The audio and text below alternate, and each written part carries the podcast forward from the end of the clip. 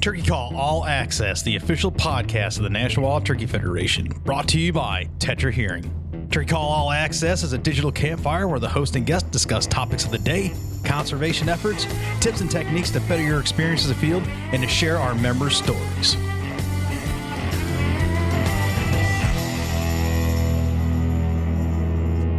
Welcome back, everybody, for this episode 24 of the Turkey Call All Access podcast, the official podcast of the National Wild Turkey Federation, brought to you by Tetra Hearing. This week, guys, we're closing out turkey season 2022. My buddy Jake Arval from First Form Outdoors, First Form uh, Exercise Supplement Company, he came out to New Hampshire, visited with me. We hung out and uh, ran after some some New England turkeys. You're going to hear about that.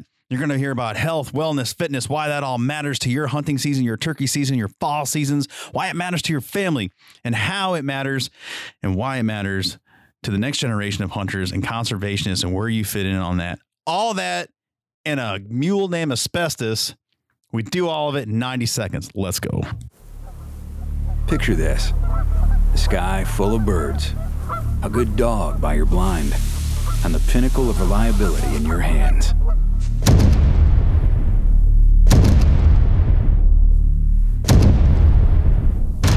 When the entire experience relies on the moment that trigger is pulled, your shotgun better be nothing less than perfect.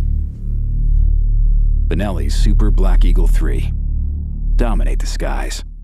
Under the visionary leadership of founder Johnny Morris, Bass Pro Shops and Cabela's is leading North America's largest conservation movement. Their partnership with the National Wild Turkey Federation is a match made in heaven for hunters across America. The Save the Habitat, Save the Hunt initiative continues to be a resounding success, with more than $6 million provided for conserving wildlife habitat, recruiting more hunters, and opening more access to hundreds of thousands of acres across the nation. To learn more, go to basspro.com slash conservation. This is Jason Hart, co founder of Nomad Outdoor, and I'm here to welcome you to the Turkey Call All Access podcast hosted by my good buddy Fred Bird. At Nomad, we're constantly innovating to keep you more effective in the field. Check out our new 2022 Nomad turkey products, including our innovative Bull Lounger turkey vest, our new mesh like pant, and our bino harness system designed with a turkey hunter in mind. Also, for you whitetail, waterfowl, and western big game hunters, keep a lookout for new products coming later this summer by Nomad. Nomad, gear that hunts. Good, good, good. So our hands are all bloody and there's feathers and mud on the floor of this little fine, fine looking establishment. Mm-hmm. And there's a reason for that. There definitely is. it was it was an eventful weekend, that's for sure. Welcome to New Hampshire. How Hell was yeah. it? It was it was awesome. It's honestly it's been been a great experience overall. I didn't know what to really expect coming out here, um, but I can't be disappointed. That's for sure. The audience for this show hears me talk about it all the time because obviously I'm here. I'm based in New England, so I'm going to talk about things I know and um. I'm sure they're sick of me talking about how awesome it is up here as far as turkey hunting goes, but Yeah. here we are. Yep. No, that's I was actually talking to my dad last night, dad and younger brother, and um, asked, "What's the train like out there?" I'm like, "Well, it's kind of, it's like a mix between." the lower Midwest and then like the boundary waters. That's kind of how I deem it to where it's like we don't have a lot of mount like it's not necessarily mountainous or anything yeah. but definitely the undergrowth um it's a little bit wetter and i just it seems a lot like the I look at it as like the boundary water Yeah, side of that's things. that's pretty accurate. Now we go, and what's unique about this area is, you know, within an hour you can go from terrain like this and be in Mm-hmm. 20 minutes from the Atlantic Ocean, and now you're in legit mountains. Yeah, well, we were we were eating lobster, and then we we headed further north, or I think we headed north. I don't Yeah, know. northwest. Okay, Yeah. northwest, and um, definitely gets into more of the roll like rolling hills and everything. And I'm assuming it just And then gets it's more and more you mountainous. go no, due north on 93, and then you end up right in the White Mountains, Gotcha. and then those feed. Um, Don't worry, we're locked in now. oh, We're good. That was very strange. Technology. It's a fine security system on these little hooches. Apparently, it's more, more technology than I've grown up with. Um, yeah, so you're in you're in the White Mountains. And now those will go over east uh, into into Maine, and that's kind of where the Appalachian. Well, not kind of. It is where the Appalachian Trail finishes, right? So uh, over in uh, Mount Katahdin, and then they'll go into the Green Mountains of Vermont. So it's a it's a pretty hilly terrain uh, region when you get into it. And actually, they go down into the Berkshires in Massachusetts. When you think of Mass, most people don't think of mountains, mm-hmm. but western side of the state is, is absolutely gorgeous. Yeah, Real- real nice This is the furthest east I've ever been, so definitely not disappointed in Yeah. any shape or form. So Seeing the sun come up before five o'clock, how's that work out? it's uh it's definitely different that's Yeah. for sure i was i mean just even today when you know everything took place i was like oh my gosh it's only about seven o'clock usually that like what i was feeling because we'd already been out there so long no. i'm like oh it must be like 10 11 maybe somewhere in there nope seven this is pretty cool about it, right? I mean, especially the later in the season. I mean, it's it's a grind, but you're getting so much more hunting opportunity because we are only till noon, and I think Maine is all day, but I think Massachusetts and Vermont go to noon or maybe one o'clock. So you don't have all day, but the later we get, you- you're getting a full day of hunting opportunity in by the time twelve o'clock rolls around. Yeah, well, that's I mean where I'm from in Missouri. There, it's till one, and uh, you know, shoot, it doesn't. The sun's not up that early, so it definitely gives a lot more time for sunlight. And usually, I mean, just with work and everything, we're usually there eight o'clock, nine o'clock. Well, in today, take to today for instance, I would have been able to be out there hunt, made things happen, and then right back to work. Yeah, yeah. So it's Yeah. pretty cool. It's a great part about spring turkey season is being able to do that and have yourself a good time and then still get the whole rest of the day Yeah. done. Maybe a little tired for the worse for wear, but uh, Yeah. it's totally worth it. And that's why it's once a year. So Yeah. we'll take it. Yeah, no, it's the people up here have been phenomenal. Like that's one of the things, you know, you never know going into a new area, and it's just pretty cool to be able to connect. Even I went to the the outpost, yeah, the outpost where I got my tag and everything. Oh, yeah, yeah. Those guys in there, like you said, how they'll take care of you, and they're some of the nicest individuals physically possible, super welcoming coming into the state. They're like, all right, good luck, go get them. Yeah. So it was super cool. Yep. No, that's that's good to hear, is because uh, you know our neighbors to the south in Massachusetts don't often get those accolades. So Well, we like to hear that here in New Hampshire. It's the Yeah. friendlier part of New Uh, England. that's it's awesome. Well, that's how I have friends from New York and everything like that. And there's sometimes I get on and I'll even be on like a phone call with them and I literally feel like I just got out of a verbal war, like back and forth. Like I could hardly get a like two cents Yeah. in in the conversation. Like at first I think they're mad at me or something. It's like, no, they're just talking normal. And we're literally going back and forth and I have to feel like I have to assert myself in every conversation. Yeah. So, but It's just the way way of the north, I guess. it's awesome. So, speaking of work, we are we are working on a Saturday technically, I guess, by throwing down the, these these tasty tracks. Um, Jake Arvald from First Form, First Form Outdoors, is joining us here on the show, and as we've been reliving the uh, this morning, it's Saturday morning here in New Hampshire, and uh, our morning activities. He killed his first uh, New Hampshire turkey fine bird, uh, double bearded, nine and a half and 10 inches. Yeah. Uh, yeah. Nice heavy bird was with a bunch of hens. Like everything's with hens this year. It's we were talking about that earlier. Just how many He was, hens, he was the definitely ratio. pimping it out. That's for sure. My gosh. well, and this late, I mean, you know, he's um, you know, that that that ability to recruit turkeys has Mm-hmm. been has been had. So hopefully, all those hens are going to go lay uh, go lay eggs and, and have successful nests and have a Mm-hmm. good good summer. Um, it's just a lot of it all across the country. It's it's been Mm-hmm. like that. Yeah, that's. I mean, we were talking earlier about that. That's same thing my dad said. They're up in Wisconsin, and he's like had five toms all around one hen, and literally they would not leave the hen for anything. So they're definitely they're moving out and around. and They're sticking with those hens pretty hard. What uh so we were we were talking discussing your past and your experiences uh with hunting and kind of your career path and you uh you kind of grew up in this out west. Yeah, I mean, originally from Wisconsin. Yeah. Um, very, very fortunate for the the family and life lifestyle that I was able to be brought up in.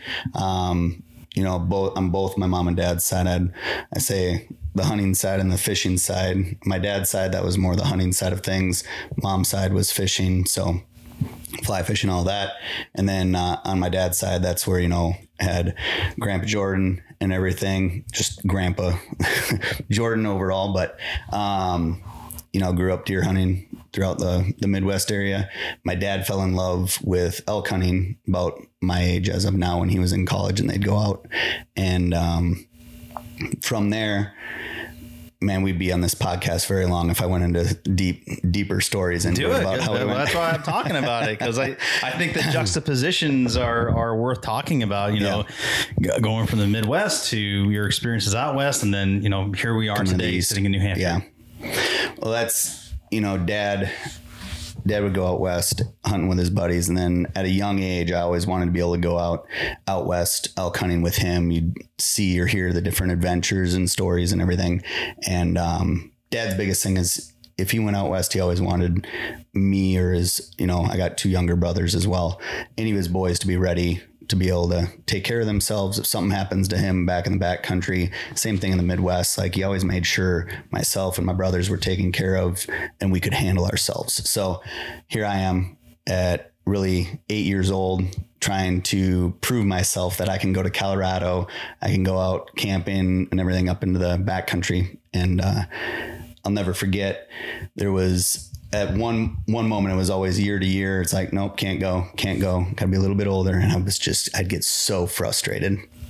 And then um, one year he said, All right, well, you got to earn it. Right. So in this time, we would we trailer our own mules and everything out there. We'll pack them all up in. So for my my way of being able to prove it to him that I could go out west, take care of myself was I had to go through and saddle our mule. Uh, one of our mules, mine was asbestos, big, you know, super tall uh, hand mule and at least to an eight year old, huge. And I had to pack him up, I had to saddle him up, ride about about a mile, mile and a half to the back corner of our field. We grew up on a farm, farmed corn, soybeans, and I had to camp behind what we called the big pines. So It was all on your own. all on my own, eight years old. And so packed, uh, packed asbestos up, put my tent on there just as if I was going out by myself and packed the big pines, unpacked myself, set up camp, tent, put everything there. And I had to stay overnight. So sleep through the night, eight years old. Well, got there, got tent set up. I was all hunky dory, and about one o'clock happened.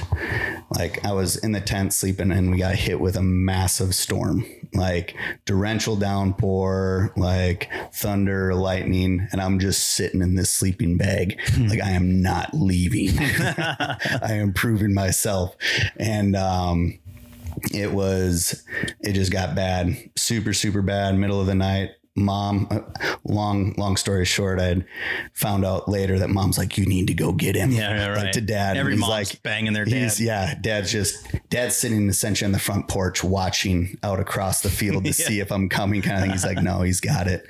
And it was about three in the morning somewhere around there, super early. And uh, my tent ended up falling down. It was filling up with water, packed everything up onto asbestos that I could. And I started riding back, back in. And I was so mad and just upset. And I got back and I was like, I'm sorry. I'll do it again. I'll go back out. And I'm like, I just want to be able to earn to go out there, out to Colorado. And he's like, well, you made it out there. You packed everything out. You set up camp. You can go to Colorado. There you go. made yourself out. So went out. First trip was eight years old. We started going out there, and then, long story short, that was like that's where it all really began for me. I mean, I loved hunting, fishing, everything growing up, and um, coming forward, I mean, we do whitetail, we do elk, and my family ended up, my dad fell in love with elk so much that we ended up starting Elk Rock Ranch up in northern Wisconsin, which is elk hunting preserve up there. And that was led into guiding there. Um, guided a lot of different Make a Wish program hunts, things of that nature. Really gives you one heck of a perspective on life and just how short it can be cut. Cut, um, and then that trickled into guiding out west, uh, hunts out in Idaho with Cayuse Outfitters out there. Um, elk, moose, bear. Those guys had did a couple fly fishing trips, and then um, came back from that segued in, got into CrossFit, fitness, all that different stuff, and then ultimately came right back around into working down where I'm at down in uh, St. Louis, Missouri with First Form. So it's been nuts. So before we get into that, I want to go back to asbestos. Um, why? Where did this name come from? I mean, that's not a normal name. No, no. Uh, asbestos was was a giant. He was a gentle giant, but he's just a big bleach white mule. So the name, I mean, essentially just it goes off of like the um, think of like asbestos, the insulation That's and everything. exactly where on my head's That's at. yep. So I'm pretty sure that's exactly where it came from, and it just stuck. Uh, probably I. Dad had gotten him from a friend, and asbestos used to be one of those like round pin mules where you put the kids on them, riding around and everything. And uh, Dad had gotten him uh, from a buddy, and he was one of the greatest mules we ever had. That that man, that old man, because he was an old man, literally saw he had seen more time out west than I would say most people or most mules have. Um, he we would go out and it was the safe one for me because if it was icy or shale rock or anything, asbestos would, you know, a lot of different horses or mules might get a little bit on edge going up the mountain. Asbestos would just find a point and go right through. And I'll just grab a hold of the horn at eight years old and he would just turn his hooves up and just no straight up the mountain, very sure footed. Um, we've also pushed him down the mountain. Uh, that was that was an experience and a half, but that was we retired him after that Yeah. age. He fell down a little bit and he got wedged in some trees, Oh. and we had to literally pull and push him over backwards down the mountain, and we just watched him oof, oof, oof, down the mountain. Then he flipped up and just started sliding down, um, and stopped himself literally before going off the edge. It was the only way we could get him out, trying to lift him up, and then we just let him off, and he just followed us the rest of the way. So he made it. That's crazy. Yeah. I didn't know the story was going there. Oh yeah, no, no, no, there's that. Like I said, there's could go. This could lead into a lot of back backstories, uh, a lot of adventures. Asbestos, the tumbling mule. Yeah, yeah. Oh my gosh. Okay. It's good stuff. let's let's bring it let's bring it current. So wild adventures, everything brings you, you know, to where you are today. There's obvious tie-in, and I think what's what's cool about what you guys are doing, your efforts with the outdoor brand, and you know having this this fitness company is is bridging the gap. I mean, we know that there's some stalwarts in our space. You guys are doing different stuff. The conversations you and I have had, it's it's exciting to me. I love it uh, because I mean it hits home for me personally, but I think I think it's very timely. I think there's a new, you know, there's a new perspective. There's a new, obviously, a new generation of sportsmen and women out there, and their their motivations are different. Their their um, the things that they do in their life outside of being in the woods and, and having uh, natural pursuits are, are different than you know the last 60 years worth of hunters so talk about the brand talk about what you guys are doing the excitement around that and, and the freshness of it all the, what, it, what it brings to the space Yeah, you know it. I think it's just it's good to understand kind of where where First Form Outdoors has come from and just First Form itself. Um, I mean, First Form, the company itself. Um, I, I ultimately fell in love with the culture, the community, the people there, and the mission behind it.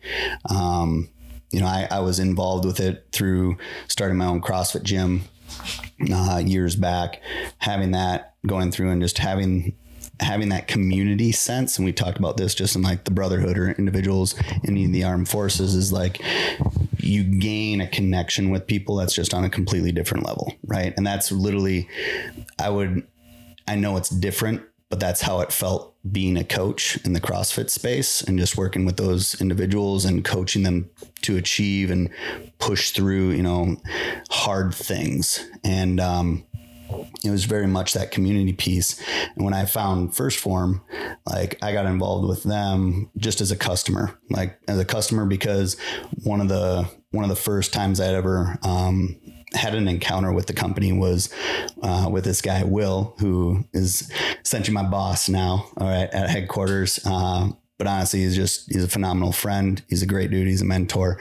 Um, and I never would have guessed our relationship would have gotten to where it is today simply by what I would say as him saving my life after a workout. Uh, and that's just him going through and doing a simple gesture of kindness of going through and helping push me through or recover um, through one of these workouts that I had done. It was at a competition and they were there to go through and um, really, I guess, sponsor the event itself. And I just got done doing this workout and I came back uh, from the end of it. I mean, three, two, one, workout's over, and I just collapse on the ground. And then all of a sudden, here's this guy, like, man, that was awesome. The, that workout looked, it was super cool, but that looked like it sucked. Like all the all these things, and he's like, "Do you need water? Do you need a foam roller? Like post workout, like what can I get you?" And I was like, in my mind, I'm like who is this guy? like, where where did you come from? I'm trying I'm trying to make my way back to um to like the the recovery spot, and uh, it was just it was Will. It was just Will being a good dude. Saw me going through doing the workouts, and uh, from there it was a, a relationship that just was stemmed, and we had a conversation. You know, every time since then, I would always anytime they came up, just be like. Um, you know, let me know when you're in town. We can hang out. And I, that's where it was kind of the first introduction with 1st Form. Um, and it was just always a genuine thing, like always there to just help. It wasn't there to sell products. It wasn't there to push products. And I looked further into this company and found out that the company, the CEO of the company was Andy Frisella, a gentleman that I had actually been following his podcast for a little bit up to that time. And it's just funny how things merge Sure. together like that. And uh, so I looked further into it and learned more about it. And the goal and the mission was always like, we're going to help real people get real results no matter if it makes us go broke. Like that is always going to be steadfast what we're going to do. And um, they just look like some good dudes. Like I watched some of the original uh, athlete search videos, things like that with those guys. They like shooting guns, blowing shit up, having a good time. Like seem like my kind of people. Yeah. And uh, got more invested and involved with them. And, you know, long story short, ended up getting offered a position to come down and work at headquarters. I, know I, I was with them as an external rep and everything uh, for about almost four years. And then I got a, a phone call when I was doing shingling on my house one day and it led into an impromptu interview, FaceTime interview. Aren't those the best? Yeah, it was great. um, and uh, next thing I knew, I was telling or at, telling, asking, and having a conversation with my very, very brand new uh, fiance uh, and now wife. Very supportive, Tina. I love you. she she looked at this place I showed her last night, and she's like, "Wow, your job is so hard." I was like, "Oh, we'll come back sometime." But um, the uh, the adventure and the journey to get to where I am today is just there. There's so many nooks and crannies to it, but you know, and getting down here to first form and working at the actual headquarters, um, hunting the outdoors has always been like my first love in all of it. And that was always a dream of mine, even when I had my CrossFit gym, was how do we bridge the gap between the outdoors and fitness and really tie those things together? Because as I get older, um, and I mean, others around me get older, you know, got generations before me, both my grandfathers now, one who taught me how to fly fish and fish, uh, and the other one who really was a huge part in the hunting side of things. Both of those gentlemen are gone. Right. And, um, you know, I, I'm a firm believer that if there would have been more interaction or more action taken on the diet, nutrition, exercise, physical health side of things, we could have probably gained, you know, anywhere from five, ten years out of that. And um, being down here, that's really the further I get into first form itself is like want to be able to bring that piece into the outdoor space to where it's not just oh let's pass the outdoor heritage along. It's like let's actually stick around. Let's stick around to enjoy it with more of those family friends loved ones uh, that are around us. And um, that's really where like first form outdoors and that branch and sector there is just it's gone and flourished. It started with that aspect of experience more of the outdoors to where, hey, if you're physically fit, ha- like healthy, active, when you're going to be able to experience more of the outdoors. It doesn't matter if you're a backcountry out west hunter, if you're a turkey hunter, whitetail, even fishing, or you think at the simplest side of things of hiking, camping, like just being healthy and being conscious of those different things. And it's like what, you know, we've talked about just with the NWTF and just doing those little, those little things like the runs, right. And getting people involved and creating that community there. That's right. That's, it's a contagious thing. It is. So, um, that's really been the, the mission behind 1st Form Outdoors is to help more of those individuals like my grandpas who have passed, brothers, sisters, aunts, uncles, like all the individuals to where, dude, I'm, I grew up on a farm in the middle of Wisconsin. Closest neighbor was a mile and a half down the road on a dirt road. Um, to where it's like helping more of the, the good old boys, the brothers, brothers and sisters, um, just live healthier lives and, uh, honestly stick around more three things come to mind as we're as I'm listening to you tell your stories and and just drawing um, correlations between the two spaces, the fitness space and hunting and outdoor. And some things that stand out to me. Uh, one, we share a similarity in mentorship uh, being an obstacle for people getting involved in both, right? Mm-hmm. Um, uh, one the thing that you and I talked about when we were in the field is that you know um, as it pertained to people like you and I that have a I will call it a heightened sense of physical awareness or physical activity, right? I can't run as fast as you, right?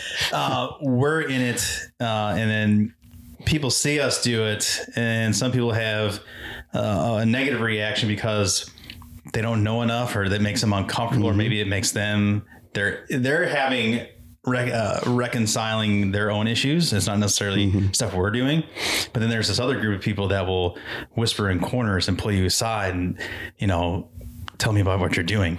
Ben O'Brien and I talked about this uh, when he was on the podcast about emergent hunters and you know people that like he he, he used example of people out in um, California that are very like uh, techie people that you wouldn't think would have mm-hmm. a want or a need to hunt and that the the peer group around them would not allow them to by by peer pressure and societal pressures mm-hmm. right the, the people they run with but they'll pull him aside I want to know more. Tell me what you're doing, right? Mm-hmm. So that stands out. And the other thing that stands out, and we can touch on all these, I just want to present them, was that, you know, turkey hunting and hunting as we enjoy it right now is is very new. It's all in the very last mm-hmm. hundred years, right? Because you go back 123 years and you had market hunting, and, and almost all the game animals were wiped off the face because mm-hmm. because of market hunting. And then Teddy Roosevelt comes in, and we start having this conservation model, and then we start putting it to practice and getting smarter about our stuff.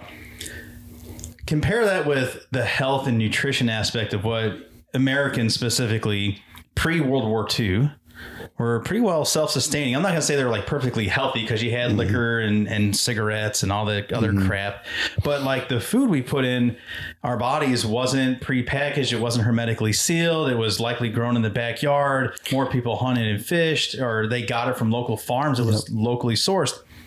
So you know you're living in this this moment in time now where eh, you have these levels of health, but I think the American population is incredibly unhealthy just like you're going through this this time of um of incredible hunting opportunity, right? Like one's great, one's not so great. But uh, what I'm saying is, I feel like they kind of line up within this this time period in our timeline. Yeah, it's um, you you kind of, I believe you hit the nail on the head when you you start looking at where the the decline in health has kind of come from, and just you know looking back years years in the past, like a lot of our food, it did. I mean, it came straight from the ground, right? State. I mean, on that side of things, came from the ground, came from a farm. Like you're having some of the best, you know, wild caught, harvested sources, you know, at your fingertips. And now it has moved into a very much prepackaged, all this, you know, X, Y, and Z stuff. Like people have no idea where their actually their food comes from, and it's it's very interesting to me to think about that to know that there are definitely individuals out there who um, they're so desensitized of where all of it comes from and they don't realize like that is that is the fuel for your body right? And I think that's you know that's a big thing even just for myself and I mean within First Form the company itself is yeah we might be a supplement company but supplements are literally they're there to fill the gap right? They're, Right, they're right. not there. There's too many too many of these quick fix things out there that are you know sh- shoving stuff down people's throats like oh this is the only way to do this or to live healthy. It's like no actually let's let's pay attention to what you're putting into your body what you're you know putting in your mouth. It's like it's like going out and you know saying the the spoon or the fork made me fat. It didn't Yeah, right, right, right. like you're the you're the one who put it in. And um you know it, it was hard for me and i think back years because it's like um i would be lying to say that i didn't know how to do any of this back in the day either right um I didn't know the difference between proteins, fats, carbs, and how that all intertwined. Um, you know, I was I was the I was a farm kid. I would eat six peanut butter and jelly sandwiches for a snack just because I was hungry, or Yeah. you know, I would use that as comfort. And um, the the day and age we live in now, to where it's like that stuff doesn't have to be hard but you are going to have to do some work to make it happen right? And knowledge is power and it's like so many i don't know i don't understand why now it's, it's hard for me to understand why people would put all of that power in someone else's hands and say oh they have our best judgment in in mind for us right? Well they don't. They're trying to sell you food. They're trying to sell you mm-hmm. these different things that are out there these different plans. If you want to go through and be the best version of yourself it's going to take work right? Just like showing up to the gym putting in the work the hours there. Well as cliche as it sounds, you are not going to outwork a bad diet. And that's going to be the big piece there to where being aware of how much protein you're getting in. And it, it really, I mean, there's a, a, a little rule that ultimately I follow and, and anyone would go through and see really great results with it is hit quality protein number, hit a quality, like a good adequate amount of calories for your goals. If you don't know what those numbers are, ask for help.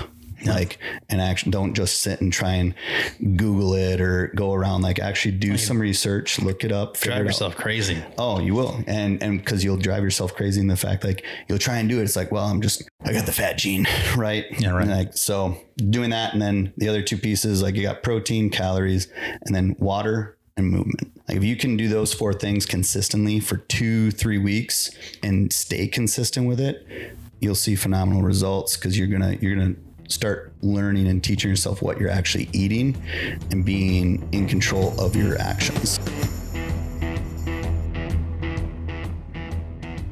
Under the visionary leadership of founder Johnny Morris, Bass Pro Shops and Cabela's is leading North America's largest conservation movement. Their partnership with the National Wild Turkey Federation is a match made in heaven for hunters across America. The Save the Habitat, Save the Hunt initiative continues to be a resounding success, with more than $6 million provided for conserving wildlife habitat, recruiting more hunters, and opening more access to hundreds of thousands of acres across the nation. To learn more, go to basspro.com/conservation. This is Jason Hart, co founder of Nomad Outdoor, and I'm here to welcome you to the Turkey Call All Access podcast hosted by my good buddy Fred Bird. At Nomad, we're constantly innovating to keep you more effective in the field. Check out our new 2022 Nomad turkey products, including our innovative Bull Lounger turkey vest, our new mesh like pant, and our bino harness system designed with a turkey hunter in mind. Also, for you whitetail, waterfowl, and western big game hunters, keep a lookout for new products coming later this summer by Nomad. Nomad, gear that hunts. Picture this the sky full of birds, a good dog by your blind, and the pinnacle of reliability in your hands.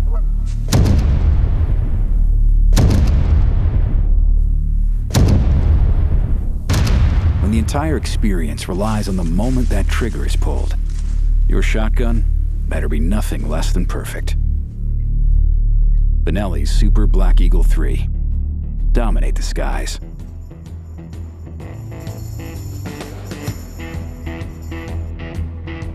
The water thing is huge, man. I, When when people in my my circles, my family, they started asking me. They, they when they started seeing a physiological transformation, like it was happening, um, they're like, "All right, tell me what you're doing. Tell me what you're doing." um, I don't drink soda anymore. Yeah. because I was like a three to four diet Dr Pepper a day kid because that shit tastes good. Yep. And that's the whole point, right? It's more addictive than smoking cigarettes, which I did for many years. Yep. Um, it, it was, it is, remains harder uh, to curb the the sweet tooth that I still struggle with daily. Um, then you know I, I look at cigarettes and I just find them absolutely repulsive now. Mm-hmm. A couple years after quitting, I was like, oh, Jones for it, Jones for it. But now I'm like repulsed. I am not repulsed by a chocolate chip cookie. Good. You're you're normal. That's exactly right. It all tastes good. Um, the water aspect, though, man, being full on water and challenging yourself to carry a, a Nalgene bottle or whatever the hell it mm-hmm. is, name your water bottle, fill that sucker up, drink it, and then drink it again. Yep. And then drink it again. Yeah, most of the time when people are hungry, like drink some water. Drink I some bet, water. yep, I bet you're probably you're probably just thirsty. Like Yep. you're you're trying to look for some sort of fixation to be able to take that place. That's exactly right. That and that that that was like so much of a, a solve for me. Mm-hmm. And now I now I now it's just part of my daily. It's I crave it. It's like if I don't have my damn bottle with me, it's like where am I going to get my water? Which I get made fun of, and that's fine. I'd rather be made good. fun of and than have that. Um, so this point is driving to something bigger, and and that you know you start touching on it about our bodies, and that you know we we do a terrible job, kind of in totality in, in, in our American society. And I started thinking about how people will put more work into their cars, into their mm-hmm. turkey hunting rig, into their turkey mm-hmm. vest than they invest in their in their bodies. I just I recently made a, a nutritionist appointment because you know talking about uh, macros and getting your your numbers right. I was the guy spinning wheels, googling and, and doing all this mm-hmm. crazy stuff. It's like, look, I just need to invest in me. So yeah, if it's not covered by insurance, okay, I'm gonna find a way to pay for this appointment because that's an investment in my body, and I only get one Yep. and that's it. Uh, likewise with your mental health. I mean, we're talking in May. It's Mental Health Awareness Month. Like eh, the taboos and everything that comes with that, are, I, I feel like should be gone. I don't think they're completely gone, but you know, investing in time uh, to work on the stuff between your ears can make everything else down down range so much better. Dude, it is. Um, I mean, you're you're hundred percent right. I mean, I bought these pants, right? Bought these pants, seventy bucks. Well, I could have gotten, you know, I, I look at this to where how much whole food could I have gotten with it? You know, on the even the supplement side of things, like I could have gotten an entire jug of protein, if not almost two, Right. for that same cost, which would have taken care of me for an entire month. It's like, and I bought a pair of camel pants, and I'll go. I mean, you can spend so much money in any of these things, and that's where I said it earlier: is you will go through and put so much time and money into your car and you you hit on it it's like when i say like fuel for your body it's like well people will go through and they'll be worried about oh what kind of fuel am i putting in my car what kind of oil am i putting in my car right those are the same individuals who they'll swing by in that same gas station and they'll buy a snickers and they'll buy x y and z pizza for themselves Every three or now every five to ten thousand miles, they're in there getting an oil change. How often are we changing our oil? Yep. Like never. Mm-hmm. yeah Never. So, nope, it's, but that, I look at it as, uh, you know, your health, you're either going to pay for it now or you're going to pay for it later. Right. And like, where, where are you going to invest in on it? Um, because if you're not going to invest in it, in on it now and taking care of yourself now, you will pay for it later. I have numerous different friends, family members who are going through different, you know, just issues within the hospital. I think both my grandfathers who have passed away. I mean, I watched the last couple of years of their life. I mean, it was just, and even it was, shoot, it was almost five, ten years of their life where it was a struggle, right? And it was never like I just think of the quality of life there, right? Of like what was actually, what was that life like, right? And like how much better it could have been if we would have done some things up in the front end. Sure. It would have been astronomically different. you wonder well i wonder you know i know some companies are more forward thinking uh, insurance companies as, it- as it were with benefits and even you know owners of companies and they've started to come around and investing in their people as, insofar as their health and it's great to see uh, we're not even close to being where we need to be but you know just if you stop and think about if I'm a, if I'm a business owner and I got a bunch of folks that are morbidly obese, can't walk up and down a flight of stairs to get to their cubicle, how are they performing their job? Like they're working for me. They're there to essentially just make me money. uh, you know, you can get into the taking care of your people and their friendships and, and, and the humanity part of it, but just on the simple business proposition of I pay you for your goods and services. Mm-hmm. You give me your goods and services. It's a trade. It's a deal, right? Mm-hmm. But I want you to be the best quality I can get like I, I wonder like and so then I start putting my tinfoil hat on and I think there's all these conspiracy theories like there and, and, and, I'm probably not off on some of this because mm. healthy people don't make big pharma money. Healthy people don't make insurance companies money. So you know and I start thinking about the education system in our country. They don't touch on this ever. Nope. They breeze through it. You know things that, that our education uh, department uh, the Fed and at the local level need to teach kids is how to balance the checkbooks how to stay away from credit cards and how to freaking eat.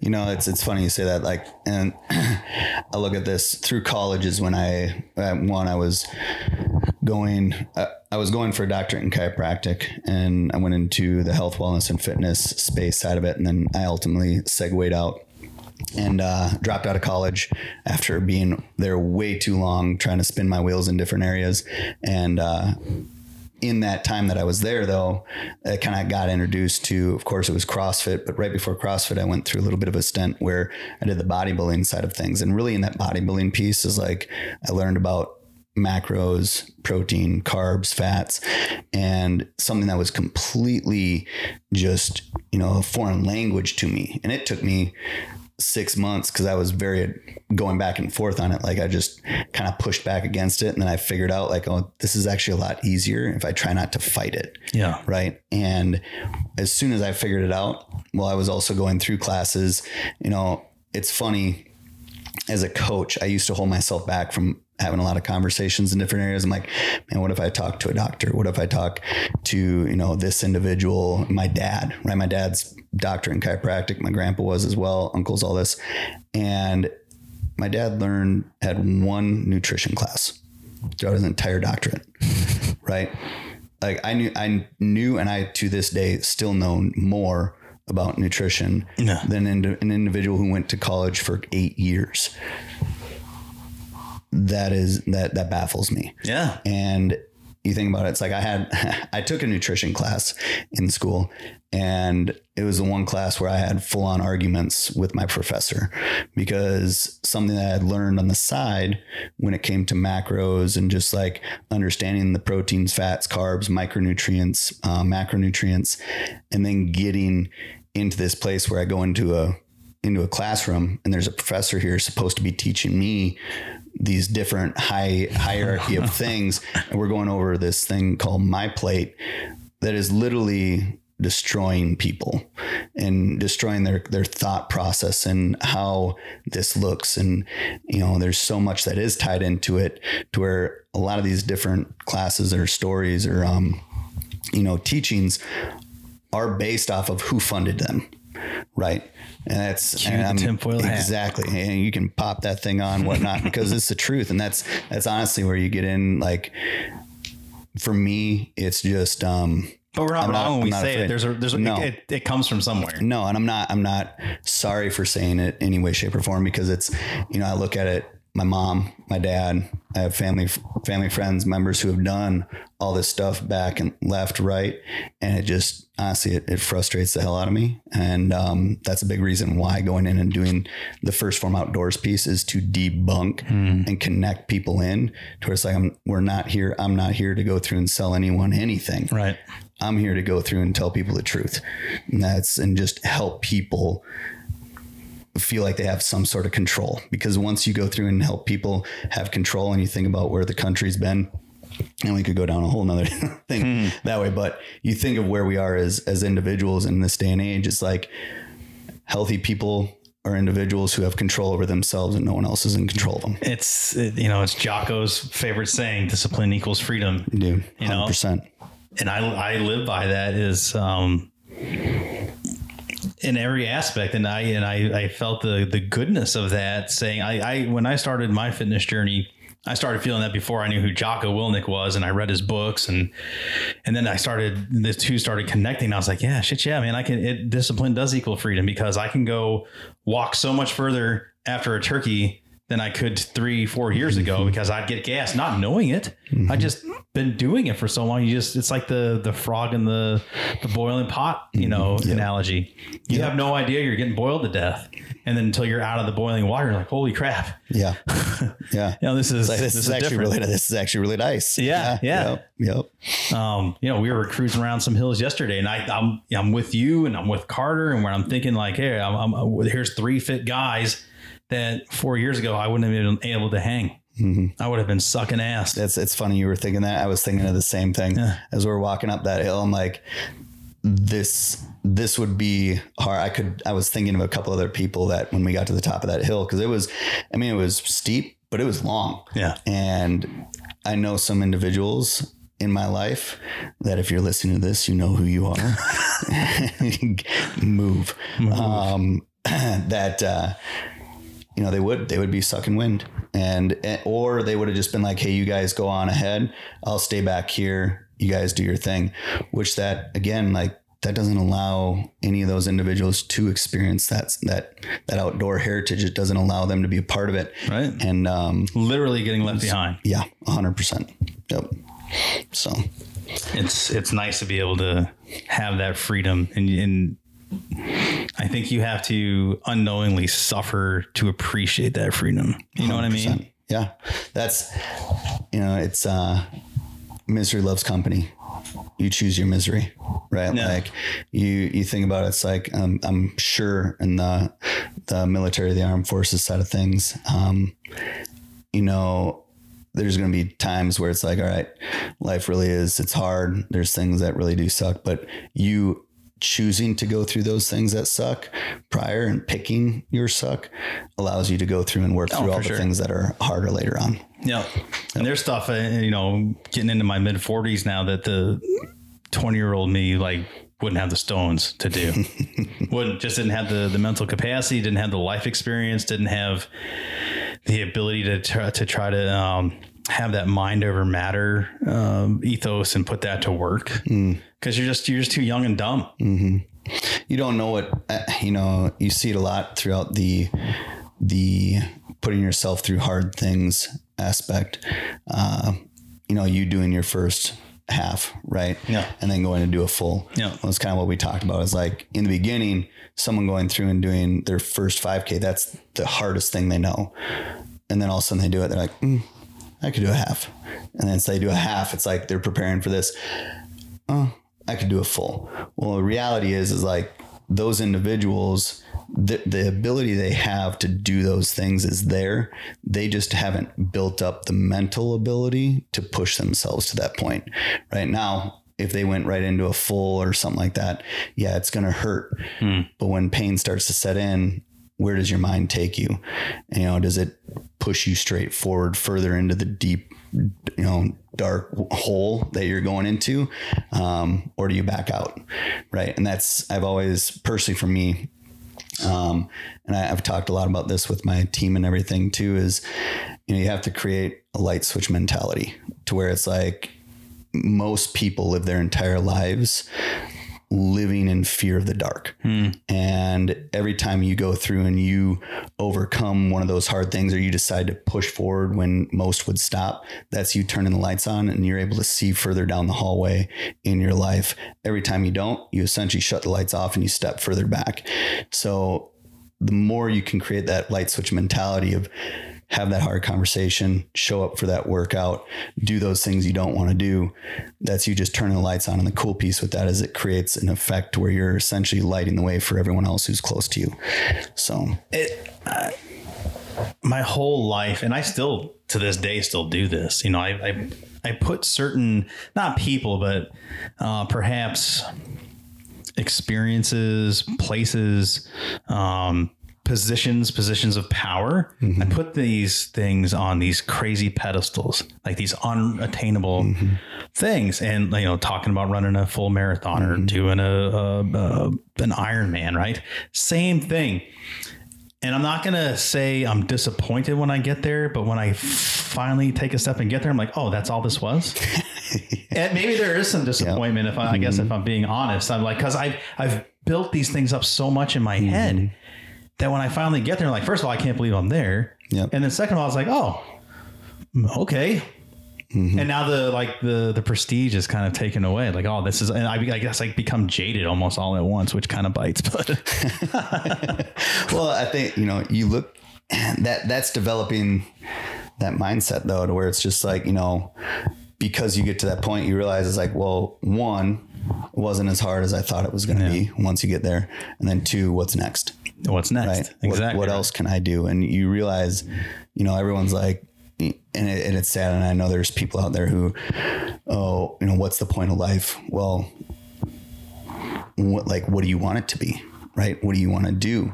Because honestly, like anything that you put put out in front of you, you put that. You know, I'm very big on like visualization and just putting those big astronomical goals out in front of yourself. It's like, all right, put that stuff out there, and it's probably going to scare you, and it might take you quite a few years to get there but that that leads you to take action and action leads to results Yeah. so it's just time's just something that's going to be in between there no matter you're the one who's in control whether or not you actually start moving in that direction It's like, um, you know, bringing it back to turkey hunting. You know, guys that uh, guys and gals that think it's, you know, so hard to go to another state that's not next to them. You know, even that is like a lofty goal, and then you go do, it, and you're mm-hmm. like, oh, I, I can do this. Like you, you you were mm-hmm. talking, you're journaling your your journey to New Hampshire. Like I can't believe I made it through, and I got my mm-hmm. gun, and you know, people that don't do that all the time, that's that's a scary proposition. It's stressful, and it, it's you know, if you suffer from anxiety, like holy crap, there's a trigger and a half. Let's go to the airport with a gun case. just make sure it's in a case yeah um, you can you can do these things and i mm-hmm. think the bigger thing is and, and you and i agree on this is asking questions. Don't be afraid to ask like yeah. You know there was a sense I, it's funny that say that because that is i mean it's something that you just can't be afraid to ask questions. And it's amazing how the mind hold yourself back from doing that? Because even when so i'd stopped at uh, walmart right to go through and get my tag. Well walmart doesn't go through sell tags to new individuals coming in. They have to have whatever software. I don't know. Yeah and yeah here in new hampshire that's right. so yeah, so in, in New Hampshire, and um, so in my mind, I was like, "Wow, I'll figure it out," right? When in reality, it's like, well, I could just call the national like wildlife you know uh, recreation center and ask them Yeah, what yeah. should I what should I do and where should I go and there was there was like this sec split second of apprehend like apprehension to it like no, just do it. like, I don't know why I would be afraid to go through and call the department, which is there to help. you. Right, exactly right. And to figure out where should I go to get this tag. And I think a lot of us just a lot of times to where it's you're afraid of being that individual who doesn't know. Yeah. Well, you will always be that individual if you don't ask. yeah You know? I ask a lot of questions, man. I know it drives people crazy, but I always will come to a place where I want to be because of it. Mm-hmm. I gave up that ego a long time ago. Yep. And it's a, it's a, you talk about flipping a switch. Mm-hmm. You know, things start working out. Yeah. And you, the more you do it, the quicker you are to go through and hit the switch when it does come up. So It's always like when you're in a conversation. Oh yeah, you know this guy, uh, and people are just like, yeah, yeah, yeah. They have no idea what you're talking about. I'm like, no, I don't know who you're talking about. Please explain. I want to Yeah. learn. Yeah. Tell me. Oh, now the whole thing makes sense. Yeah, This is great. Yep. Yep. Oh, we are weird. We are weird animals. Yeah. Pretty cool. Yeah, maybe. you know it it's it's pretty interesting to see like just kind of tying it into turkey hunting right and like all this different stuff and think about big big picture stuff right so I've always like a part of me has always been in this point to where it's like, all right, I'm gonna be like as a kid, everyone wanted to be a firefighter and all this different stuff. And my goal and dream was always be professional hunter, right? As like a 12 year old kid, I'm like, see all these guys out. Now I'm good friends with the Drury Outdoors guys Yeah. and get to know you. And um, you know, I used to see that. I was like, all right, we're gonna make something like that happen. And again, that was like big vision picture stuff to where you put that out in front of everything. It's like, all right, I'm going to work towards that. No matter what avenue I've gone down, now here we are today. Right. Like you think about all the different things that have happened to ultimately lead to go out, share, you know, as we say, share dirt and everything together. Um, go out, have an awesome time, put down an awesome bird, create memories in that area. And it's tying it together to where, you know, okay, I'm definitely in the the outdoor space, Yeah. right? And we're going through and connecting with some great people. It's in a different avenue than I thought it was back then. Yeah. But honestly, I wouldn't have it any other way Yep. because it's in a much more impactful way. There's a whole generation of us that I think um, that are that have arrived where we're at, you know, in the space that thought the same thing. I'm gonna have a TV show with the sponsors. I'm gonna travel the world and kill stuff. But then it's a very finite amount of people. And then and again, talk about being jaded. When you get into the space and you see how the sausage is made, you're like, you know what? I'm pretty cool with where I'm at. Yeah. I think uh, I think you folks can keep the TV shows and Yep. do what you do. I'm gonna I'm gonna get where I've arrived at and keep building on that. And like I'm I'm with you. I, I'm very happy with where I'm at because I had the same aspirations. Yep. It's like I want to do this. That's that's that's the only way. Yep. Yep. But you twist and turns and you end up where you're at. It, and it's still a journey. It's not over. It's not over for either of us. You never never know what the next year, next month's going to bring. Honestly, Yeah. Just keep grinding and keep doing the things you're good at and, and sharpening your your skill set. Yep. and See where it goes. it's uh life's an adventure. You just got to keep pushing forward on it. And the uh, uh hey, I will say like cool piece into it from the fitness side of the outdoor space is just like it's been a phenomenal group of people to be able to go through and connect with, and that's uh that's one thing. I always think is like people make the party. Yeah, like just for bringing sure. people together. Oh, I always have maintained turkey hunters are some of the most top quality people, especially within the hunting space. And you can say that, you know, hunters are, are like that. And that's just not true. I know some pretty crappy people that hunt. So we're not going to like put that badge of honor. We'll, we'll, we'll dress it down. Uh, same thing with the fitness space. You have a mindset and a mentality of, of individuals that are just, it's not um and then and the, the quality people are, it's not me me me me even though the both acts are very self-serving. I've said this mm-hmm. in the past like to go out and kill a turkey that's a selfish act. Mm-hmm. I am going out there to purposely kill that animal for me. Mm-hmm. When i go into my basement into the dungeon and i beat the snot out of that that iron and everything else for an hour and a half or more or i go run like a crazy man. That mm-hmm. is for me. It's for no one else. Well in a way it's to make sure i'm around for my kids but ultimately mm-hmm. right up front that's all about me. Yep. in saying that, even being selfish in those acts, the, the the community, the people, the quality people are not selfish. They're very mm-hmm. humble, despite what people think and they see on social media. What you, you your perception of it, it's not. And if you're not afraid to ask questions, both people in both camps, and there's a lot of crossover now, just want to help, Right. and that's awesome. It is, and you know, it's something that I believe it, it's it's something that needs to be acted on because what you you just said, like with you and your kids, like yes, it's a selfish act, and like, hey, I'm going to work out for me to be the best version of myself, right? But if you look at that, and this is where you you because you said it, it's also to be around for my kids, right? And I think about that as like in the in the fitness space, you know, one of our just as a as a company and honestly just even for myself, like one of my core values, company's core values is to lead by example, right? Like it is two and two, 360 degree, 365 degree leadership. Uh, the the aspect where you are there to make sure you're the best version of yourself, but you're also going through and helping all those around you by showing them how to go through and actually do it. Yeah. Right. And holding holding that line, holding that standard. And that too, like, you know, I'm glad you brought it up because that's the other aspect of the outdoor space is like you think of the heritage side of things, right? To where, all right, pass the outdoor heritage on, right? Well, that means you are there to teach the younger generation coming up how it's done and making sure that you're teaching them how it's done right, but also showing like, because this is where I think too, you know, everyone's like, hey, you know, respect your elders and all that, which I believe in, right? Like, I think there needs to be yes, sir, yes, ma'am, thank you. Um, all this stuff that I feel like's been lost for with some of the younger generations Oh, yeah. out there. But you can also stand your ground and show how show mom and dad how it's done as well and make sure that there's a standard excellence of like how you're handling yourselves out in the outdoors, right?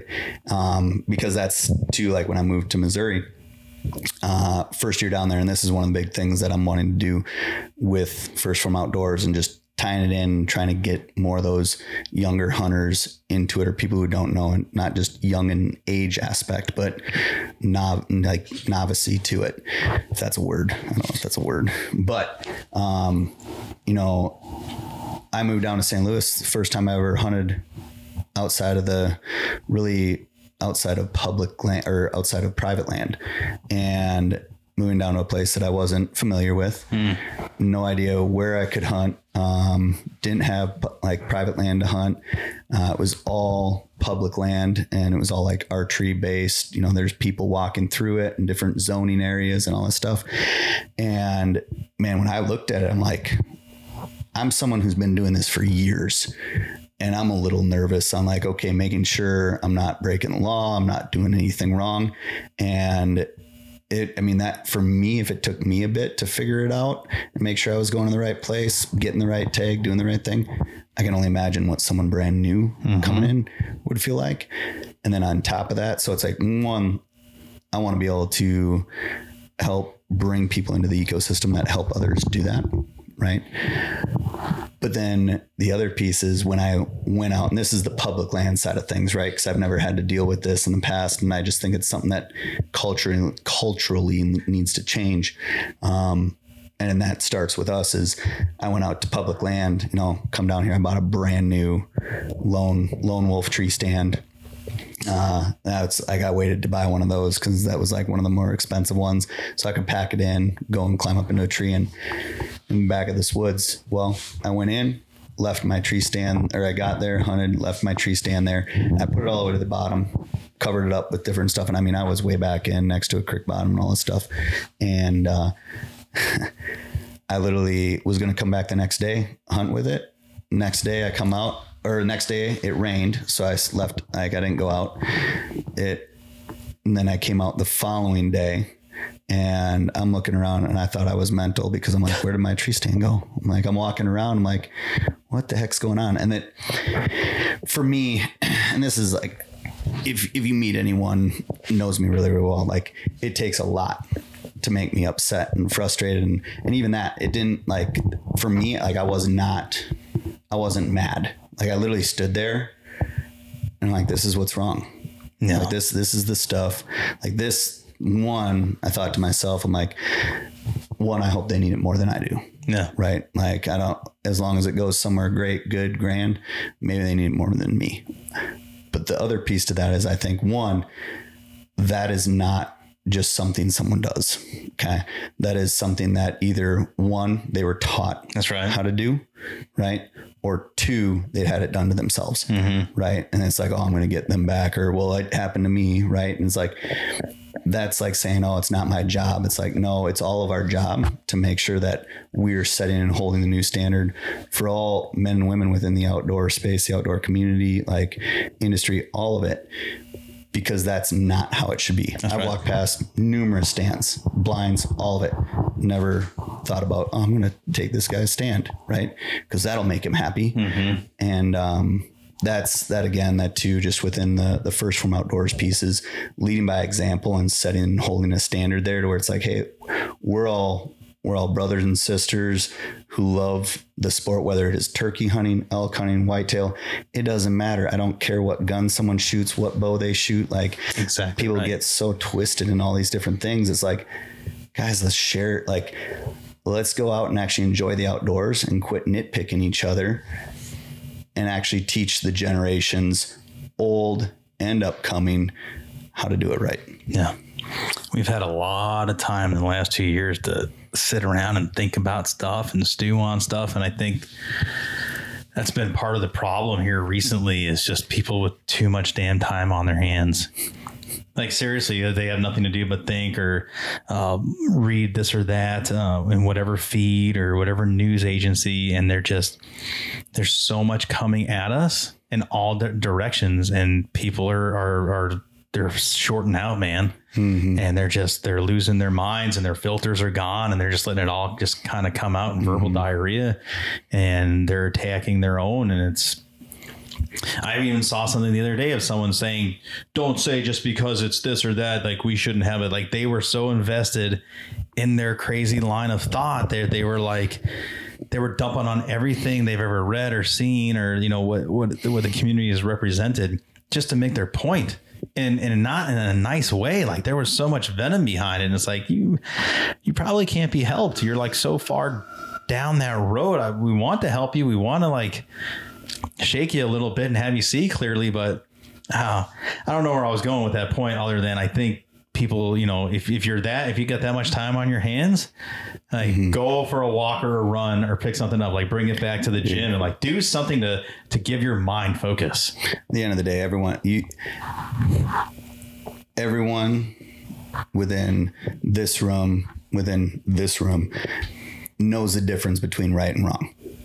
The individual who took my stand knows the difference between right and wrong. Yeah. Someone picking up that cheeseburger understands the difference between right and wrong. What is it going to do? And uh, too many people have been, I believe, desensitized Yeah. to the consequences of that.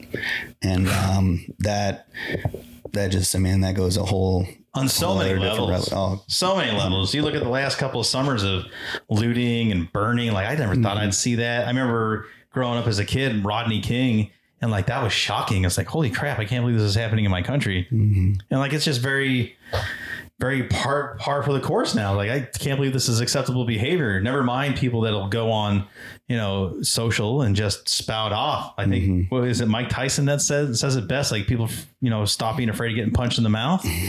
I don't know if that was him. It Yeah, sounds like something he'd say. Yeah, the the saying is like everybody's got a plan until they get punched That's in the mouth. Yep, There it is. Yeah. Yeah, yeah, yeah. Everyone's got something to say until you're, you're in front of the, the person. Exactly, exactly. And that you know whatever I was thinking about this the other day is like whatever happened to the whole saying is like hey if you don't have anything nice to say don't say it at all. Yeah, just right? Like all the all these good things that were brought, like I, I was brought up with, right? Um, you know, if, if we could go back and instill those back into society, and we'd have a better society. we all have that. That I, I look, last episode or the episode before, I talked about you know doing stuff at the local level, like in your house, local. Mm-hmm. You have that control. So when you have kids, and I have kids, and I, you know, we have we can control, we can control, and that's that that little biosphere is what I have some semblance of control. My daughter's getting into preteen, so I'm losing control.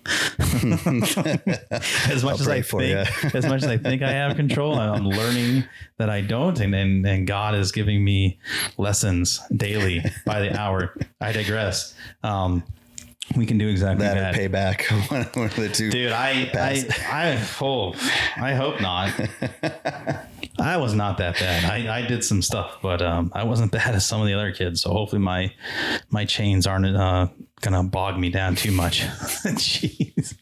We can all hope. Yeah, yeah, yeah. So as we as we round this out here, um, what is uh, what's I mean, obviously you're gonna go back home and, and get after it. What's uh, what's next for the the brand? Any big plans? Anything you can tell us about that they're coming down the pike?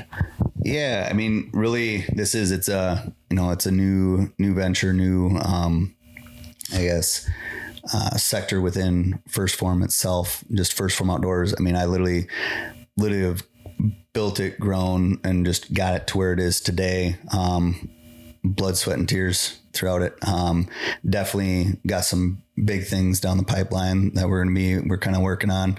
Um, you know, we're gonna have we're gonna be showing up different events, and that's the big thing is just getting connected with people, right? Like going out and going out having conversations. That's why I mean, can't thank you enough for even having me out here. Is like, okay, how can Sure. we go out and you know help and impact more of the outdoor space? And I said it, you know, back in the the day, and I, I say it today is like we're going to go as a company, um, and it's my goal and my mission within this branch of the company to go out and impact the outdoor industry unlike any other company brand ever has, and um, and I'm going to stand behind that. So it's going to, like I said, it people make the party. Um, you know, we're going to get into some different events and everything, uh, build some relationships. I know we're going to be at some of the, the total archery events, uh, got mountain archery fest out in Utah, go out, connect out with some good people out there. Brandon's a really good dude. Uh, and he's got some big plans. And as we go in and connect more into the outdoor space and getting people involved, just being aware of like their physical health and just the actions they take on a day to day basis. Um, we're going to be doing some cool stuff with that, meeting up with some friends. Like for me, it's very much just going out and be able to connect with those people. Um, on the product side of lines, things like, you know, we of course have all of our, our staple products. We're going to, in the next, you know, 12, 18 months, there's going to be some cool things that are ultimately happening within the brand. Um, and then as the years go on, being able to develop it out to where you know we're able to really dive into more of the the outdoor side of things. But with anything we're gonna do, it's like it's gonna be we're, we're focused on quality, Yeah. right? Like quality of product, quality of people. So before, you know, it'd be very easy for me to just rush in and say, all right, we're going to do this, this, this, and this, right? And bring something of low quality that I'm not going to be 100% backed or behind or uh, behind on. Uh, so I'm okay. Like I'm okay with taking the, the long road to go through and get there and make sure that it's quality and it's quality relationships. Um, you know, I want to make sure anything that we do do as a company, like our, our main focus is the people that we ultimately work with, right? And that's always you think about. I think about uh, different companies that we ultimately work with too. Is like we're always, is Sal says it best. Uh, he's the president of the company. That is like a good business deal is when it's you win, they win, and the people win, Yeah. right? And like then we're always going to be focused on the people. Um, you know, as a business and everything, we're going to go and grow, and we're going to do the best we can there. Um, but we're always we're going to prioritize people overall. I I look forward to watching the evolution of it, and I and I hope you are taking your time with it and are purposeful because I think so many organizations are just um, uh, cut and paste, and they'll put their own clothes on it. But it's nothing new. I desperately want to see something new. And I think where you guys are going, what we've talked about over the last uh, day and a half here, two days, um, is exciting. And I think I think the community you're trying to build and the way you guys are going about it is, is exactly the right way. So continued uh, success there. Um, and I, you know, I can't wait to see some of these events come around here and maybe even take a trip out to your area and be yeah. a part of some of them. Don't worry. Well, you said uh, we haven't done you haven't gotten into the CrossFit side of things, but No, I we'll want some to fun, very we'll much. some fun there. Yeah, definitely. You're supposed to come out and do that Ironman in Well, Wisconsin. yeah. So this is this this challenge has been laid down. So um, I'll tell you that I was thinking about this as we were talking. I was thinking about that invite, and uh, my my butt literally puckered because that's my biggest fear. Right, the last time I was on a bicycle was over a decade ago, mm-hmm. and my ass got so chaffed, so bad. I was like, I'm never doing this again. I said, I said I used to ride around on bikes. I'm doing you know tricks and doing all this mm-hmm. BMXer crap and tearing through the woods and jumping off of rocks. And I got old and my ass got got sensitive, Literally. literally like bleeding. I was like, this is torture. So you want me to go ride 106 miles? Was it? Yeah, it's Yeah. something something like that. Get my lance on. Holy crap! yeah, there's something about jumping on uh, boxes and throwing big ropes around that intrigues me. I know I'm being silly about that, and I know there's way more to it. But uh, yeah, so I mean, t- we were talking about barriers. Like around here, I would very much love to CrossFit, but mm-hmm. I don't have two bills a month to to put to that. So I mm-hmm. mean, just like with hunting, you know, there's a cost to doing stuff, and you know, these are barriers. So if there's a mm-hmm. way to overcome that, we just How did that turn on? the air just kicked on. It got very loud. Yep.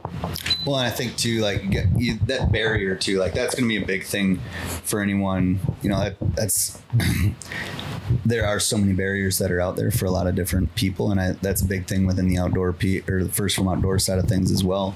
Is just making sure that we can help alleviate those different barriers, right? Like, so I think about with uh, you know like the First Phorm app right well that's something like as of now i've gone through like built out the entire like First Phorm Outdoors facebook group within there yeah i work personally with different people who download the app um, you know you actually get a real person not just like in a call center Not a but bot. not a bot you get someone who's on the other side um, Not on the you other get a side of the world. yeah you get a video message from me kind of Nice. thing um, but coming in there to where it's like that app, you know, you have CrossFit workouts, right? And we can talk more about that. But we have different, you know, the functional training workouts in there. You have traditional workouts. You have at home with weight, without weight, like.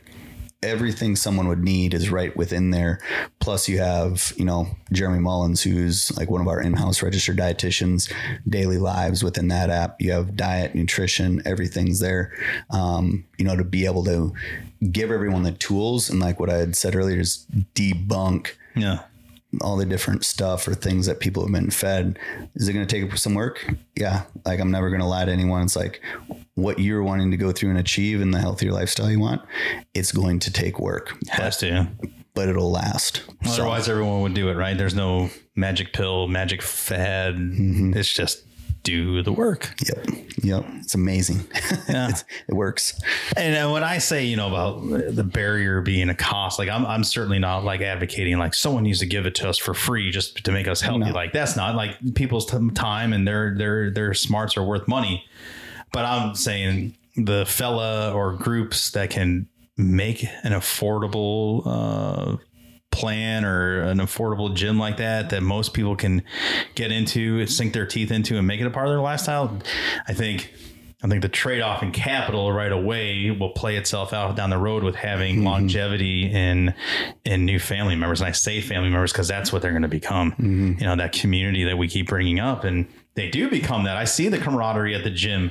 You know, the, the when I go in there to run on the hamster wheel, like I see people. I'm like, oh, if I wasn't so antisocial, I would come in here and you know wait for three hours to work on your your leg press because there's ten people going through it and you only have one. I don't know why that's so funny. because it's true. the uh it, you know it it all does come down to that community and it's like what did what do people go through and ultimately you know see as valuable to them or what holds them accountable to those different things because that is like you know you think about it really comes down to there are no excuses. It doesn't matter what you want to go through and ultimately do. It's just it's actually doing what you say you want to do. Right. So many people go out and say, "Oh, I want to do this. I want to do that." It's a lot of lip service. Sure. There's a lot of that out there, but I mean, shoot for you, man. Like you've had some phenomenal results and you've done some phenomenal things. When I saw that run time the other day, I was like, "Holy cow, he's freaking fast!" Right, and then to say that's not a fast time for you, like I was like, "Oh, okay, Yeah. Oh, I'm gonna go. I'm gonna start running more." But um, you know, you you chose something and that that that is just a perfect example. Like going and out and walking or running costs absolutely nothing. Nothing. Yeah. Nothing. So, you know, do you need the the CrossFit gym? No, you don't need a CrossFit gym. Right? Like, do you need supplements? No, you don't need supplements. Supplements are things, they're tools, they're things to fill the gaps. If you're missing out on that, a coach is there to help fill the gaps and teach you what you need. It's like they're all things to help you move forward and see the results that you want or help you get there like maybe a little bit faster right and maintain what you're wanting. So it's just everyone likes to put this label like there's got to be a catch. It's like no you're you're the catch holding you Yeah, back right now. that's right. And I think it goes uh, without saying like, um, you do something for so long, and, and the same thing with in the in turkey hunting, right? I mean, you could go out and kill your one turkey. You can do it in a pair of jeans and you know some sort of camo. You don't have to invest anything in it. You can do it very minimalistically. But I think a lot of us, especially us that are just obsessed with it and uh, obsessed with in a healthy way with fitness, you get to a point. It's like I need to level up. Like I just I just don't want to just continue to stay at this plateau. Like we're constantly.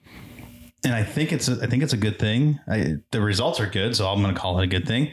Like we're we're searching for that next level up, and how can I how can I take this to another challenge, to another level, and improve my experience. So same thing in turkey hunting. All right, I'm tired of just hunting in New Hampshire.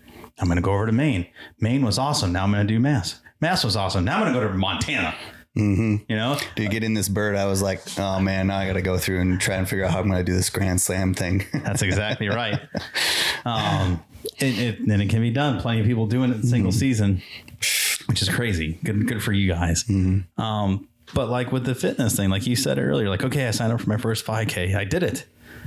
How many more 5Ks do I want to do, or do I want to use a 5K as a warm up? Mm-hmm. Get to that point where that's just the minimum. Mm-hmm. Like every time I go run, it's a minimum 5K, mm-hmm. and I'm achieving something bigger. I think most of our mentality is like that, and you see, and that's the again, it gets back to that quality of people. yep And you just end up with these awesome communities, and it and it touches so many facets of of our lives and our professional lives. And man, you can coalesce those people in one one area, you can have a hell of a team. yeah no Get a lot done. I- I'm excited to see what what you guys have going on and trying to go through, help out, and be a part of it. You know, however we can. Um, because it is there. There's there's a lot of opportunity to be able to go through and help a lot of people. Yep, I agree. Well, certainly future conversations are, are going to be held. I uh, um, we're not going to tease anything here. I know we got some goals you and I have talked about for uh, for convention 2023. So, audience, stay tuned for that. I'm almost certain things will be coming down the line. I'm not going to commit to anything now, but when they do happen and come together, uh, you guys will will likely be the first to know. So, man, I, I think that's it. Feel good about it? Heck yeah! No, I appreciate bringing me on and having good- me out here. We got Good day and a half. yeah, start with a double beard and start with two dudes in a room. Yeah. you had take that the wrong lobster. way. Uh, yeah, dude, everything. Lobster was good. Yep, Yep. yep. Uh, the old Newicks. Those that have come out to New Hampshire and hunted with me know Newicks because that's uh, that's where I bring people. And I warn them all we're going to eat on paper plates and plastic utensils, but the uh, the table fare outweighs the uh, the the the cutlery. So not not to be worried. It's like eating at a picnic Yep. inside, Yep. and it was Very nice. ni- very nice waitresses. That's Yeah, for sure. yeah. And nice is out there. They liked you. Yeah. I think it was you. The nice uh, ladies in Dover, Dover, New mm-hmm. Hampshire. Yes, I had the fish tacos, and I I got a new favorite on the menu. They were phenomenal. Do was they look good? I was taken aback by it. I don't like coleslaw, and I was like, "That's good stuff." I may Yeah. go back for the fish tacos. Man, I appreciate you coming out. Thanks so much. Uh, I'm glad we got to do this. And as I always say, you know what what took place this morning. You and I are ever forever connected. You are now part of my history, and I'm part of yours. Um, and I think that's a pretty cool thing. It's awesome. It's um, it's deep.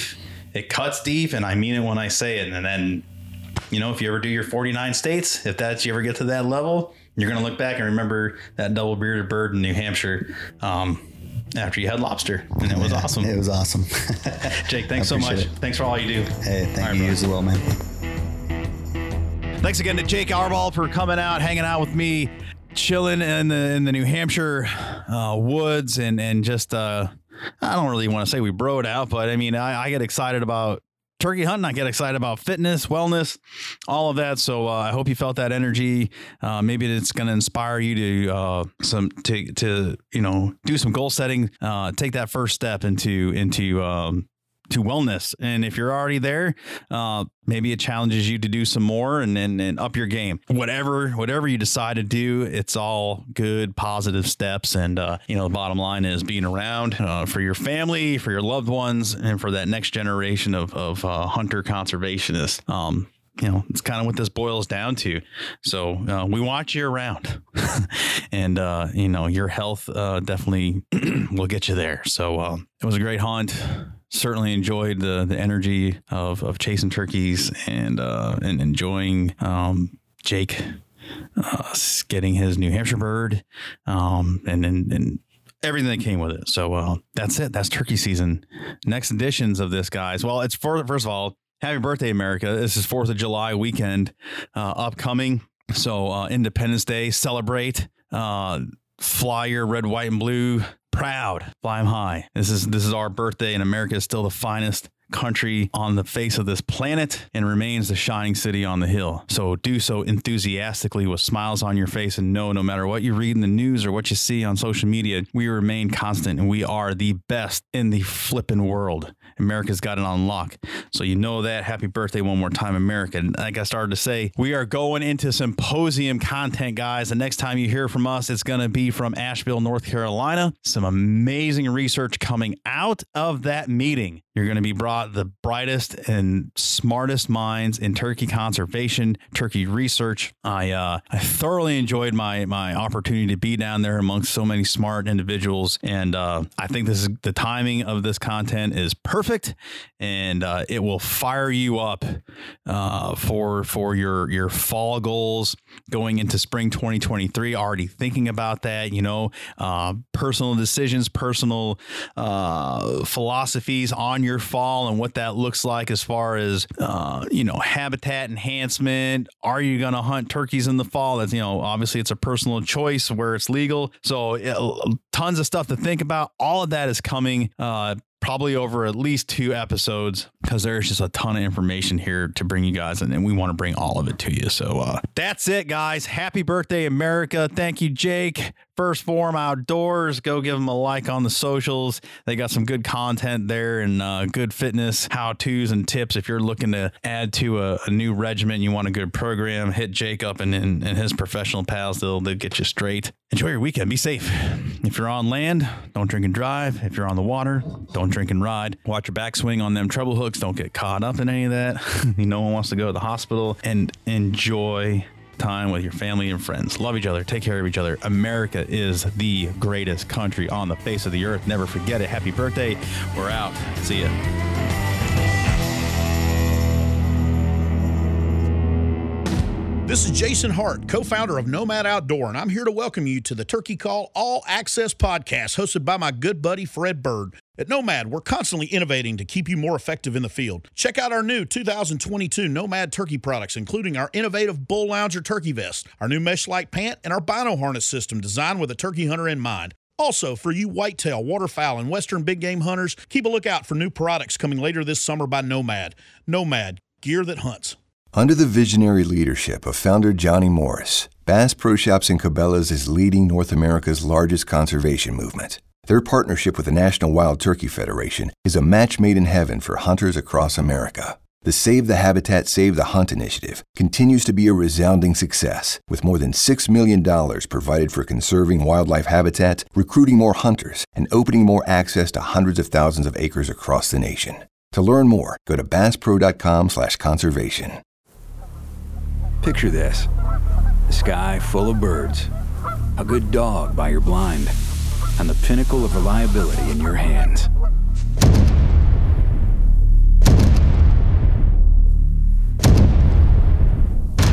When the entire experience relies on the moment that trigger is pulled, your shotgun better be nothing less than perfect. Benelli's Super Black Eagle 3. Dominate the skies.